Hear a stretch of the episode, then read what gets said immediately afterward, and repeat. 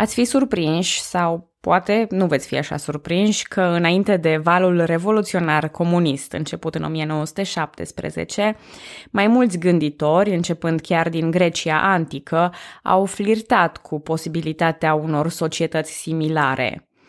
Mai multe opere filozofice și curente propuneau în antichitate idei precum lipsa claselor sociale și moduri prin care egalitatea perfectă dintre oameni poate fi atinsă. Anumite comunități chiar au încercat de-a lungul timpului să implementeze astfel de societăți. Un grup scindat din zoroastrianism, condus de Mazdak, a încercat realizarea unei reforme de nivelare socială în timpul Imperiului Sasanid. Dar și în creștinism au existat abații și comunități monastice unde proprietatea era publică și folosită la comun. De altfel, deși comuniștii au respins mai târziu religia, foloseau la început dogmele creștine ca punct de plecare, cu alte cuvinte spunând că și Isus a fost un fel de comunist avant la letră prin predicile sale. În 1516, Thomas More publica Utopia, o carte ce descrie o societate ideală în care, iată, proprietatea e comună, iar conducătorii cetății o administrează după principii raționale. Impactul lui Moore asupra gândirii comuniste a fost atât de puternic încât Lenin a luat în considerare a ridica un monument, asta desigur după Revoluția bolșevică. În secolul al XVII-lea, un grup puritan englez numit Diggers a început să ceară abolirea proprietății private asupra pământului, însă fără succes. Totuși, ideea obsedantă a unei societăți în care totul e la comun avea să continue până în epoca iluministă și mai ales în contextul mișcărilor sociale radicale din timpul Revoluției franceze. În secolul al XIX-lea, majoritatea experimentelor sociale comuniste înlocuiau dogma religioasă cu una socială, rațională și filantropică. Mai multe comunități de acest tip iau naștere în Statele Unite, în ferme sau localități mici. Însă majoritatea curentelor pe care le-am numărat acum în categoria socialism sau comunism sunt bazate pe principii simple, agrariene. Se învârt în jurul unei idei de proprietate și utilizare comună a pământului, fără a lua în calcul o mare complicație. Anume, Revoluția Industrială era în plin avânt, iar în ultima vreme apărea un nou grup social problematic – Muncitorii din fabrici erau săraci și lucrau adesea în condiții precare, fiind adesea și abuzați. Pe acest nou grup social aveau să-și bazeze teoria Karl Marx și Friedrich Engels. În 1848 ei au oferit comunismului o nouă definiție și o bază filozofică, publicând Manifestul Comunist. Or, în vreme ce utopia lui Thomas More a fost mereu interpretată ca o fantezie, fără a se gândi cineva să treacă la fapte și să o transforme în realitate, e bine, cu manifestul comunist, lucrurile au stat un pic altfel. Inițial, revoluționarii comuniști își imaginau o revoluție universală care va schimba complet sistemul sociopolitic din întreaga lume, Sub aceste auspicii, războiul dintre țări era nonsensic, fiind mult mai importantă adeziunea la clasa socială decât aceea la națiune. Astfel, o trăsătură importantă a comunismului în acea primă fază era natura lui complet opusă războiului. A fost nevoie de mai multe zeci de ani și mai multe experimente politice, încercări și eșecuri pentru ca omenirea să realizeze că sistemul comunist, în sinea lui și prin definiție, e unul falimentar. Însă a luat un timp mult mai scurt ca bolșevicii să realizeze că reușita lor fusese conținută în interiorul unui singur stat. Revoluția comunistă din Germania, condusă de Rosa Luxemburg și Karl Liebknecht, a eșuat. Mișcările similare din Bavaria, Canada, Irlanda și Spania de asemenea. Succesul în Ungaria sub Bela Kun a fost unul de scurtă durată. În cele din urmă, chiar și acolo unde va fi implementat după al doilea război mondial, comunismul va lua forme naționale, fiecare stat comunist fiind conținut în propriile granițe, fără a mai năzui spre unificarea întregii lumi. Însă o perioadă de timp, aceste două variante ale comunismului, cel național și cel internațional, au coexistat. Din 1919 și până în 1943, Comintern, cunoscut și sub numele de Internaționala a treia, reunea partidele comuniste din diverse țări și trasa strategia comună pentru formarea unei republici socialiste internaționale, văzută ca fiind doar o variantă intermediară până la abolirea completă a statului. Cominternul a fost înființat de Lenin și a fost foarte influent în ceea ce privește acțiunile fiecărui partid comunist național. De aceea veți vedea că istoriile comunismului din diverse țări sunt suspect de asemănătoare. Spre exemplu, Cominternul a fost acela care a dat directiva formării de blocuri antifasciste, așa cum a fost, în cazul României, Blocul Național Democratic. Bună, numele meu este Călina și în acest episod din podcastul Istoria României vorbesc despre etapa internațională și ilegalistă a comunismului din România, dar și despre fațadele legale prin care operau ei. Acum câteva episoade, când începeam să vorbesc despre extrema dreaptă în societatea românească interbelică, v-am promis că voi reveni și la extrema stângă. Așadar, va trebui să ne întoarcem puțin prin timp, practic să aducem la zi și povestea comuniștilor. În 1921, Partidul Social Democrat Român desfășura un congres general la București. Situația lor nu era una prea confortabilă, fiind foarte divizați ideologic. Unii membri ai partidului formaseră o aripă de extremă stânga, condusă de Alexandru Dobrogeanu Gherea. Merită să ne oprim puțin asupra personajului care își trage capitalul politic în principiu din prestigiul tatălui său, Constantin Dobrogeanu Gherea. Acesta din urmă era critic literar, sociolog și un membru al elitei intelectuale, fiind de orientare socialistă, însă foarte bine apreciat de comuniști. Trotsky însuși îi acorda credit pentru influența asupra socialismului românesc, spunând că Gherea și Rakovski au fost principalii inițiatori ai socialismului românesc. De asemenea, că majoritatea miniștrilor, diplomaților și prefecților din România ar fi învățat, citez, alfabetul politic de la Gherea. Prin urmare, dacă e să-i dăm crezare lui Trotsky și Gherea senior a fost un bun educator pentru alții, imaginați-vă câtă educație socialistă i-a dat propriului fiu. Alexandru Dobrogeanu Ghera era un bolșevic convins și avea o funcție înaltă în Partidul Social Democrat, fiind președinte pe zona Prahova. Alături de el, mai mulți socialiști români s-au arătat interesați de aderarea la Comintern. Congresul din 1921 a fost pentru ei ocazia perfectă, majoritatea liderilor socialiști moderați fiind încarcerați sau incapabili de a-și exercita funcțiile politice. Astfel, nucleul dur de extremă stânga votează la Congres aderarea la Comintern și redenumirea Partidului Socialist, mai întâi în Partidul Social Comunist, iar apoi pentru a arăta din plin subordonarea internațională, Partidul Comunist din România, secție a Internaționalei Comuniste. Pentru a nu fi confundat cu varianta sa din viitor, istoricii îl abreviază PCDR, din România, nu român. De altfel, lucrările Congresului aveau să fie întrerupte de raiduri ale poliției la doar o zi după decizia de afiliere la Comintern. Motivul acestor raiduri a fost bănuiala că noul partid ar putea încerca să pornească o mișcare socială violentă, asemănătoare Revoluției bolșevice. Bănuielile nu erau prea departe de adevăr, aceasta fiind într-adevăr intenția PCDR, lipsând însă mijloacele și influența necesară la acel timp. Pe lângă intervenția autorităților, liderii Partidului Socialist au amendat ulterior hotărârile, considerând că redenumirea partidului și afilierea la Comintern nu au fost decizii aprobate. Practic, socialiștii veneau să corecteze o redenumire abuzivă a partidului, delimitându-se de nucleul condus de Dobrogeanu Gherea. În răspuns, în 1922, fostul nucleu comunist socialist a organizat alt congres la Ploiești și a pus bazele PCDR în mod separat individual. Totuși, PCR a revendicat mai târziu congresul din 1921 ca fiind acela legal, primul congres. Acela de la Ploiești a fost numerotat al doilea congres, iar voi puteți începe numărătoarea mentală știind că în total sunt 14 astfel de congrese, deci mai avem ceva de povestit. La congresul de la Ploiești, în toamna lui 1922, a fost ales Comitetul Central și s-a votat statutul partidului. Poate cel mai șocant aspect al PCDR-ului în acest timp era susținerea pretențiilor sovietice asupra Basarabiei și Bucovinei de Nord. În privința lor, comuniștii se declarau pentru autodeterminarea națiunilor conlocuitoare până la completa separare de statul existent. De ce propuneau una ca asta comuniștii într-un climat politic în care întreaga opinie publică era mulțumită de unirea cu Basarabia? Răspunsul e simplu. Ei încă urmăreau acea politică internaționalistă de comunism universal, lipsit de granițe – ceea ce spuneam și în introducere că era atunci partea ideologiei comuniste. Astfel, printre membrii marcanți ai PCDR vom găsi numeroși etnici minoritari din România care se simțeau mai degrabă reprezentați de ideea unei lumi comuniste fără granițe decât de spiritul unificator al României mari.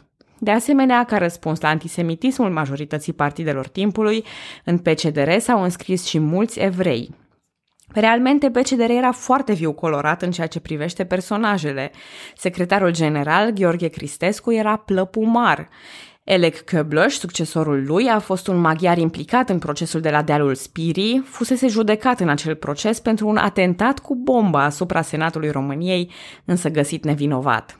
În cele din urmă, el a fugit în URSS, unde a fost executat pentru trotschism. Următorul secretar general, Vitali Holostenko, a fost un ucrainean care a căzut și el victimă epurărilor staliniste.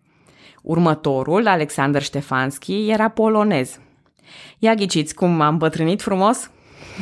Exact, epurat și el în 1936. I-a urmat Boris Ștefanov, bulgar. Și nu intenționez aici să-i enumăr pe toți, doar să știți că acești viitori secretari generali erau membri marcanți ai PCDR încă de la înființare. Printre primii care s-au alăturat pe CDR a fost și Vasile Luca, născut Laszlo Luca, de origine secui, fost muncitor ceferist cu origine proletară bună. S-au alăturat mișcării comuniste și cuplul Ana Pauker, născută Hanna Robinson, evreică română căsătorită cu Marcel Pauker, un inginer tot de origine iudaică, provenit de altfel dintr-o familie foarte înstărită. Marcel Pauker avea să fie și el victima epurărilor staliniste. Ana Paucăr era la acel moment închisă la Dumbrăveni și avea să comenteze la aflarea veștilor, citez, Nu pun deloc la îndoială decizia partidului. Partidul știe mai bine decât mine. Am încheiat citatul. Nu toți comuniștii erau fanatici, etnici minoritari sau reacționari, ci unii vedeau în comunism pur și simplu soluția de bun simț. Lucrețiu Pătrășcanu provenea, de exemplu, dintr-o familie de intelectuali, tatăl său fiind istoric, iar mama provenind dintr-o familie boierească. Pătrășcanu era avocat și doctor în științe economice. A fost, de altfel, privit rău de cominterni la Congresul de la Harkov din 1928, unde s-a opus rezoluției cu privire la Basarabia, motivând că și basarabenii sunt tot români. Un alt comunist fondator important a fost și Petre Constantinescu Iași, român, membru al Academiei, cadru didactic universitar și istoric de artă. Gheorghe Gheorghiu Dej și Teohar Georgescu aveau să se alăture abia mai târziu. Însă, în ciuda compoziției pestrițe, ideologia de bază a PCDR, precum și adeziunea lui la Comintern, îl fac periculos. Brătianu și restul liderilor liberali considerau că Partidul Comunist, vorba lui Grasu XXL, ar trebui să fie ilegal. Comuniștii români au fost găsiți vinovați de răscoala de la Tatar Bunar, astfel partidul a fost interzis începând cu 1924. Trecerea în ilegalitate a Partidului Comunist din România avea să ofere ocazia Partidului Comunist Sovietic de a prelua unele prerogative, inclusiv alegerea liderilor comuniști români care operau în ilegalitate. Asemeni legionarilor și comuniștii au găsit metodele de a participa la viața politică înființând partide noi. În 1925 s-a format blocul muncitoresc țărănesc, având la alegerile din 1931 rezultate surprinzătoare și reușind să trimită cinci deputați în Parlament. Printre aceștia se număra și Lucrețiu Pătrășcanu. La aceleași alegeri și socialiștii moderați au făcut o figură frumoasă, cum s-ar spune, astfel stânga românească avea acumulat cam 6% din voturi. Dincolo de surpriza stângii, văzându-și rezultatul, au fost surprinși și politicienii partidelor istorice care au invalidat în bloc deputații comuniști, invocând vicii de procedură. După grevele de la Grivița din 1933 s-a găsit pretextul pentru interzicerea blocului muncitoresc țărănesc, care de altfel fusese doar o fațadă legală a comuniștilor. Fără a se lăsa mai prejos, comuniștii înființează o nouă formațiune numită Liga Muncii, dar și aceasta e interzisă după un an de activitate. Ulterior, comuniștii români renunță la procesul electoral și se concentrează asupra propagandei în organizații non-profit. Dacă la înființare PCDR număra cam 2000 de membri, este imposibil de cunoscut numărul de membri ai partidului din perioada în care acesta funcționa în ilegalitate. Estimările dau între 3.000 și maxim 5.000 de membri în 1936. Perioada ilegalistă avea să fie revendicată ulterior de comuniști ca una dură, ilegaliștii având un bun statut ulterior în cadrul partidului, odată ajunși în legalitate, sigur. Așa cum au făcut-o și legionarii, e a doua oară când spun asta, ilegaliștii comuniști și-au înțeles lupta ca fiind una dreaptă, de jertfă, o luptă în care au fost neîndreptățiți și victimizați. Vasile Luca, Gheorghe Gheorghiu Dej, Chivu Stoica, Gheorghe Apostol și Nicolae Ceaușescu au fost deținuți la Doftana în aceeași perioadă pentru activități subversive, iar ulterior, când au ajuns la putere, această perioadă de detenție a fost romanțată și prezentată așa cu un iz de legendă. După eliberarea de la Doftana, într-o scurtă perioadă de libertate, Ceaușescu a cunoscut-o pe Elena Petrescu, o altă activistă comunistă, Fiind ulterior încarcerat la Jilava, dar având permisii pentru control stomatologic, cizmarul din Scornicești avea să-și continue idila cu viitoarea soție. Nimeni nu ar fi bănuit atunci că acel cuplu va ajunge să conducă România. Comuniștii erau deținuți în închisori locale, la Jilava sau în lagărul din Târgu Jiu, despre care am mai vorbit. Și oricum, despre aceste personaje centrale ale poveștii vom vorbi și în viitor.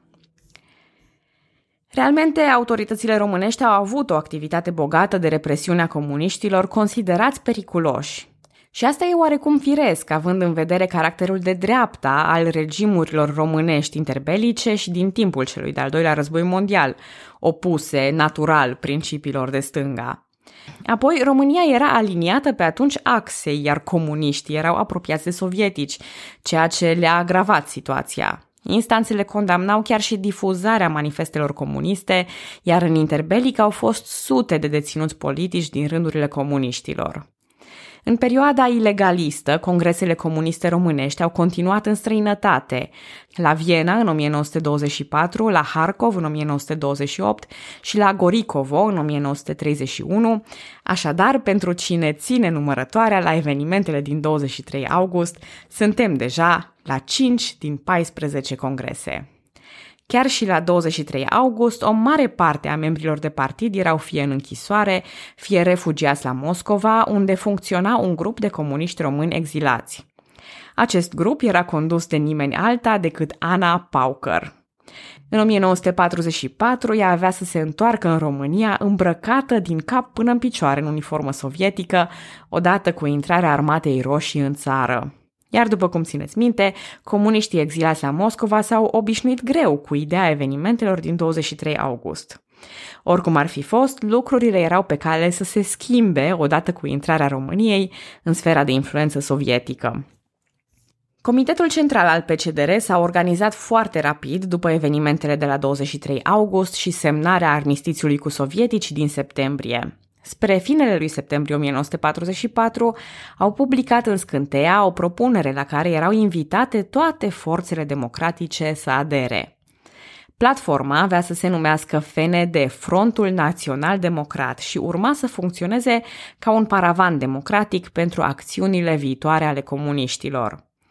Programul, construit în 15 puncte, avea item de bun simț, printre care reforma agrară, îmbunătățirea condițiilor de muncă, salariul minim, ocrotirea femeilor, programe de refacere prin credite accesibile, libertatea comercială, reforma învățământului, pensii pentru invalizi, văduve și orfani de război. Însă între acestea erau și câteva steaguri roșii – V-ați prins steaguri roșii pentru că steagul lor chiar era roșu? Itemii aceștia interesanți urmăreau câteva naționalizări, în principiu ale marilor bănci și al unor carteluri. Nimic radical încă. Ultimii doi itemi arătau ambiții mari, o nouă Constituție și instaurarea unui guvern FND. Mai multe partide au aderat la FND, inclusiv Partidul Social Democrat, invitația a fost însă refuzată de liberali și țărăniști. Un partid interesant din FND a fost Frontul Plugarilor. Scindat din Partidul Poporului, Frontul Plugarilor s-a înființat în 1933 la Deva, având scopul declarat de a mobiliza masele țărănești pentru apărarea drepturilor și libertăților lor. Era un partid marxist, clar de extremă stânga, însă nu avea nicio afiliere oficială cu Internaționala Treia. Va fi însă mereu un aliat al comuniștilor români și o metodă de divizare a electoratului, practic un satelit al PCDR. Liderul acestui partid, Petru Groza, avea să joace un rol important în alunecarea finală a României spre un regim comunist. Comuniștii intraseră în Consiliul de Ministri imediat după 23 august prin Lucrețiu Pătrășcanu, care era acum ministru al afacerilor interne. A fost singurul civil din cabinetul Sănătescu. Însă sovieticii își doreau mult mai mult, temându-se de subminarea eforturilor de război prin probleme interne românești. Astfel au apăsat pedala de accelerație în ceea ce privește intrarea comuniștilor la conducere. Atât sovieticii cât și comuniștii români l-au identificat pe Petru Groza ca fiind un tip personabil, carismatic, care ar putea trece drept legitim în fața lumii occidentale. Astfel, în noul cabinet Sănătescu, Sănătescu II, el a fost numit vicepreședinte al Consiliului de Ministri. Pe 6 decembrie 1944, pe fondul crizelor provocate intern și extern de comuniști, guvernul Sănătescu a depus mandatul. În locul lui Sănătescu a fost numit premier generalul Nicolae Rădescu. Petru Groza și-a păstrat însă locul ca vicepremier. Acest guvern avea să fie ultimul guvern democratic al României până la Revoluția din 1989. În iarnă, Gheorghe Gheorghiu Dej a vizitat Moscova pentru a stabili programul de acțiune pentru preluarea puterii. În februarie a avut loc conferința de la Ialta, care a definitivat la nivel internațional intrarea României în sfera socialistă. FND, paravanul comuniștilor, avea acum mână liberă pentru a acționa. Până atunci, FND s-a mulțumit cu manifestații în stradă, strigând câte o lozincă, însă în februarie au început să ocupe prefecturile și primăriile, să organizeze manifestații și lupte de stradă. Acesta a fost momentul vizitei lui Vâșinski la București, care, urlând Ialta sunt eu, i-a impus regelui Mihai demiterea guvernului Rădescu. Am mai povestit asta. Pe 2 martie, regele îl însărcinează pe Petru Groza cu alcătuirea listei pentru noul guvern. Iuliu Maniu și Brătianu cer audiențe cu regele într-un apel disperat contra acestui proiect de guvern, spunând că el va aduce moartea democrației în România. Și să dăm cezarului ce al cezarului, aveau dreptate. Pe 6 martie 1945, regele acceptă guvernul propus de Groza. Dintre cele 18 portofolii, doar 5 erau ținute de comuniști per se, însă alături de partidele satelit, PCDR deținea posturile cheie justiția, comunicațiile, războiul, propaganda, dar și Ministerul de Interne. La interne, ministrul era Teohar Georgescu, pe care îl vom întâlni în lozincile comuniste puțin mai târziu, alături de Ana, Luca și Dej. Dar până acolo mai avem puțin. Gheorghe Tătărescu, nominal liberal, însă actualmente dizident, era ministru de externe, Anton Alexandrescu, tot un dizident, însă al PNC, era ministru al cooperației. Astfel, chiar și miniștrii care teoretic reprezentau partide istorice erau de fapt controversați și reprezentau doar facțiuni mici ale partidelor respective. Data de 6 martie 1945 a devenit mai târziu un punct de propagandă comunistă. Nu știu în alte localități, dar cel puțin în Cluj, o stradă centrală s-a numit 6 martie în timpul regimului comunist. Astăzi, pentru că istoria se mai și răstoarnă, aceeași stradă se numește Iuliu Maniu. Iar eu voi încheia episodul aici, tocmai la această dată de 6 martie 1945. Dintr-un partid mic și reacționar, scos din legalitate, Partidul Comunist din România devenea acum o adevărată forță. Duse sunt vremurile ilegalismului, ale închisorilor și ale exilului. Ascensiunea la putere fusese înfăptuită. Beneficiind de conjuncturi naționale și internaționale, PCDR era acum într-o poziție privilegiată și putea să înceapă drumul spre supremație. Vă mulțumesc că ascultați podcastul Istoria României. Pe data viitoare!